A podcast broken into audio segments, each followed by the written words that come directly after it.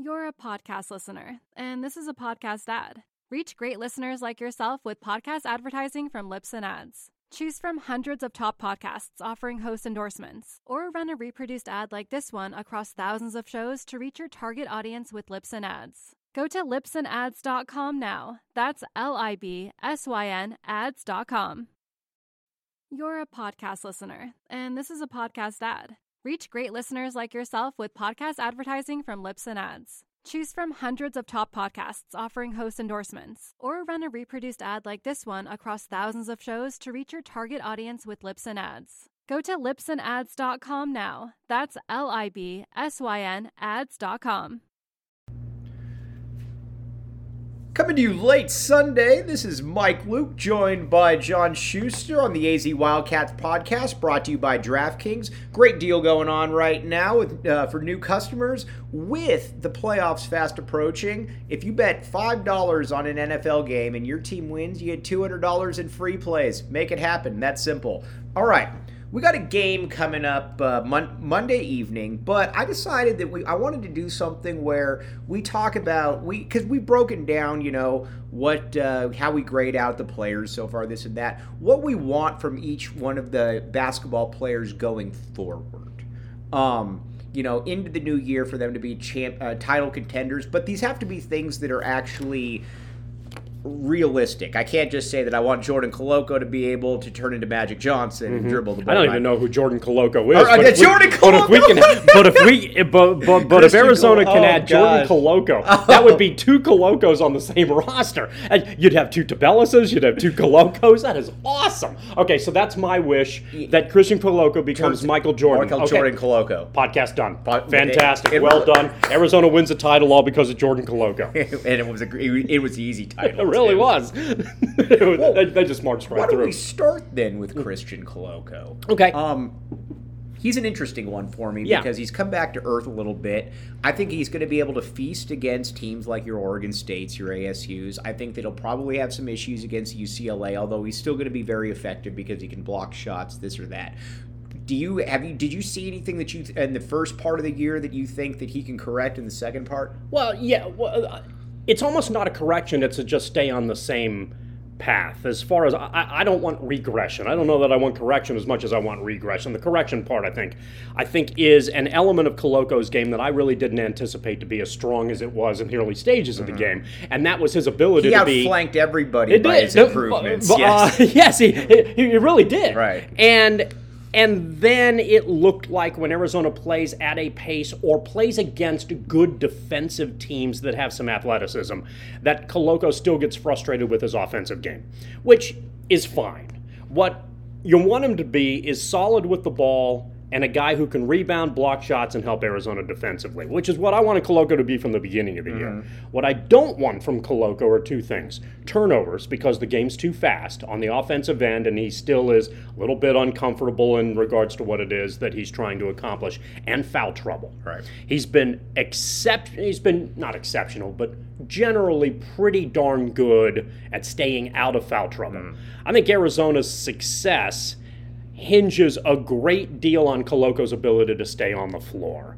And that, um, uh, be, because every time he's in the game, even if there are points early on where maybe he struggles defensively, he's up against somebody who kind of, you know, gets the better of him in some stages. We've seen as the game has progressed, even in the loss to Tennessee, his defense got better. Right. He he does a really good job, I think, of figuring out what it is he's supposed to do, and whether it's this coaching staff that simplifies uh, defensive strategy. What, whatever it is, Koloko seems to have adapted to it right, very right. well, and it allows him, generally speaking, to stay on the floor too. Those are so. So basically, that's kind of what I'm looking for get rebounds, lead the fast, lead the fast lead break the without fast let, break. with outlet Initiate passes. The fast you know, right? right. And, and and be a, a, a, a good defensive stopper that allows Arizona to play its defense a little further right. out. Don't turn the ball over and don't get into foul trouble. I think that's spot on. Let's move down though. The uh, Azuolas Tubelis. Quite honestly, I thought I thought Tubelis was good in the out of conference schedule, but I think that he can do more. I'd, I'd like to see a few more dominant games out of Tubelis where you look like in the box score and you're like, oh crap, he had 22 and 13. or something to that effect because I think he's very much capable of that, especially if Koloko has kind of rounded into where he's like a 9.9 rebound but like three and a half block guy, which I think is probably more of his. Uh, where we'll probably see him. I'd like to see Tubelis take that next step and be somebody that when he has somebody that's inferior against him, dominate him. I think Tubelis is potentially Arizona's ha, has the best one of the two starters' best upsides in the second half of the season, and this is why. Um, he is a guy who, as you noted, is capable of doing that. The problem is that if you want to call it a problem, because again, Arizona's eleven and one. First world. Uh, the is he from the first world? No, but this is first world. Well, actually, do you count Lithu- or, uh, Lithuania as a first uh, world country? Uh, it's a darn fine question. Maybe that's a query for another. Know, I don't uh, actually know the uh, answer. It's um, I, you know, who knows with all the Cold War adjustments. Anyway, I guess that I guess right. we can table that for the moment because Mathurin has been the dominant player when Arizona's been in trouble offensively. That means that nobody else is the dominant player when Arizona's in trouble right. offensively. The the other guy who's been able to step up and hit big shots late in games is Kriisa. Mm-hmm. Lost in that dynamic is Tubelis, who is capable of being a very good scorer as well. So what I anticipate and hope that happens is that as teams try to figure out a way to negate Mathurin, whether that's a box and one, whether that's some variation of a triangle and two, whether that's a lot of double teams, whatever the whatever the dynamic is. I think teams, you know, you're going to figure out strategies, and strategies are going to change a little bit, but teams are going to try to figure out. We can't we can't let this guy on the other side score 30 points every game. Right. So how if we can get him to 20, we can get him into the high teens somewhere in there, then we've done our job. If that happens, then maybe there's a guy like Tubelis who can step up and make up the difference, and that gives Arizona a little bit more versatility. He's been that he's because Mathurin has been so dominant and Kriisa's hit big shots. Tubelis has kind of been, I don't want to say lost in the offensive right. flow, but, but, it's been a very but, quiet 15 and 7. But he's the one guy I think who so far hasn't shown a capability to score in the low 20s, but can. Right. Okay, I agree with all that. One thing that I think we also agree with is the DraftKings Sportsbook app. Code word PHNX. Great deal going on right now. Uh, new customers only. Throw down $5 on a t- uh, an NFL game, and if your team wins, you get $200 in free plays. I'll give you an example. We got the. Uh, the uh, Minnesota Vikings and the I almost said the Golden State Packers. No, Jay, uh, yeah, you great, know Jordan Koloko Jordan and the Koloko, Golden State the Golden Packers. State Packers. You don't ever mess with them. You don't. I yeah. mean, the number of titles is is beyond the ability to count. And when you can put Steph Curry along with Aaron Rodgers, holy crap, forget it. And Jordan Koloko, and forget Jordan it. Koloko, yes, forget it. Different. But let's just say you got the Green Bay Packers against the Minnesota Vikings, and you say, and I actually think that Kirk Cousins is kind of a loser. Um, he's a good player, puts up a lot of stats. If I ever really need to win a game, I'm not. I don't want. There's a lot of guys I'm choosing over Kirk Cousins. He's not even in this game. It's Sean, not to be confused with Nico Mannion, hmm. in there, going against Aaron Rodgers. That's not ideal if you're a Vikings uh-huh. fan, right. right there. That's where you would do. Now, again, 21 I was I was I'm sorry. Go ahead and 21 and up, Arizona only. Eligibility restrictions do apply. If you got a gambling issue, call 1-800 next step. Uh, DraftKings Sportsbook app. All right, John. I was wondering why in the world that line went from six and a half to about 15. Yeah. I guess I guess yeah. that makes a little bit of yes, sense. Yes. Right on top of that it. That is right on Right on top that, of it right you know there. What? We might even talk about that in our other our other disclaimer coming up here. All right. Now, let's move to Dalen Terry. Dalen Terry to me is fascinating. Yeah, I agree. Um there's a lot to like about Dalen Terry so far.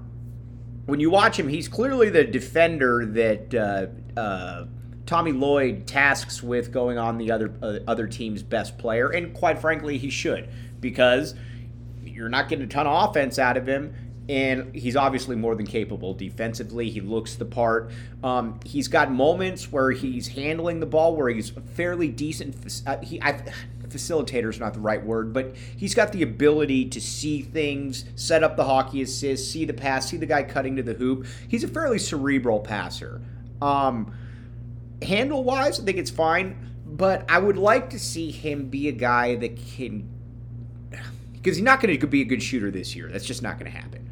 I'd like to see him be somebody though that however it however it happens. You know, whether it's putbacks, running the court. Do you think he's capable of getting to the foul line? It's a great question. That's a great, and I think let and I think what my point. I think if if he can get that average up to around ten, where it's a consistent ten, not one game it's two, the next it's eleven, but basically you can count on Dalen Terry. He's probably going to get you somewhere between nine and eleven each game. I think that comes from running the court, one dribble uh, uh, bounce to the basket. And hopefully you get some foul shots in there. What do you think? I think that's pr- yeah, and and maybe one of the things that he's capable of doing, and and you may be more adept at breaking I'm this sure down. Uh, I, I'd, I'd agree with that too. Um, sure, you'll agree. with me. is i- i- is maybe he can beat somebody off the dribble and get to the line. Right. And if he can't shoot particularly well, then at least he doesn't necessarily have wasted opportunities. Right. So so perhaps that's something that can help. But right now it does appear, even though you know comparisons are never exactly parallel, but sometimes they help. Uh, from a general reference standpoint, like the Golden State Packers. Precisely. Well, well, the only comparison you need with that is that they're really good and champions led by Jordan Koloko. uh, so, but if if uh, Terry is sort of at this stage of his career, Reggie Geary and Rondae Hollis, Hollis Jefferson, Right.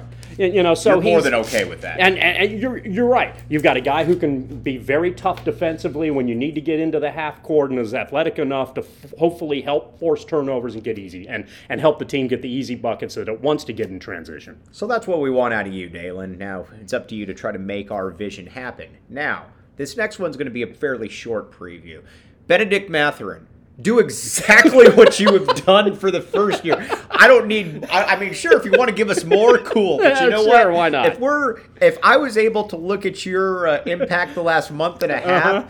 and say, and you say to me, I can give you three more months of that, I'm, I'm in. Oh, sorry, Bruno. Yes, I'm in. Sign me up. Um, do you have anything That works to for add? me. Do you have anything to add to that? Now, when things are good, there just isn't much to add, is there? No, there's really not. And one thing that you could add right now, though, is you can get some PHNX merchandise by going to the website. They've got all kinds of great stuff right there. You got shirts with emblems. You got cool logos. Shirts are all twenty nine ninety nine, five ninety nine for um, uh, some of the stickers. PHNX, hop on right now while you can. All right, Kerr Kriisa. This is the one that I think outside of uh, Julius Tubelis, well, actually, I think more so. I think he's the one that has the most to give. Here's what I mean, out, maybe outside of Tubelis. If you look at Kriisa's shooting numbers, they're crap. They're not good. But I think he's a much better shooter than he's shown. I really do. And there's a couple reasons. First of all, his form is his form is good. He obviously is a confident kid. First, I want those I want those percentages to go up. Um, I think his uh, crunch time, he does some. He's he's taken some bad shots, but I think you and I are more than okay with what we've seen from him when the lights are really when the lights are really bright. I the big thing for me is for him to be able to shoot the basketball better. You? I think Kriisa is the con game.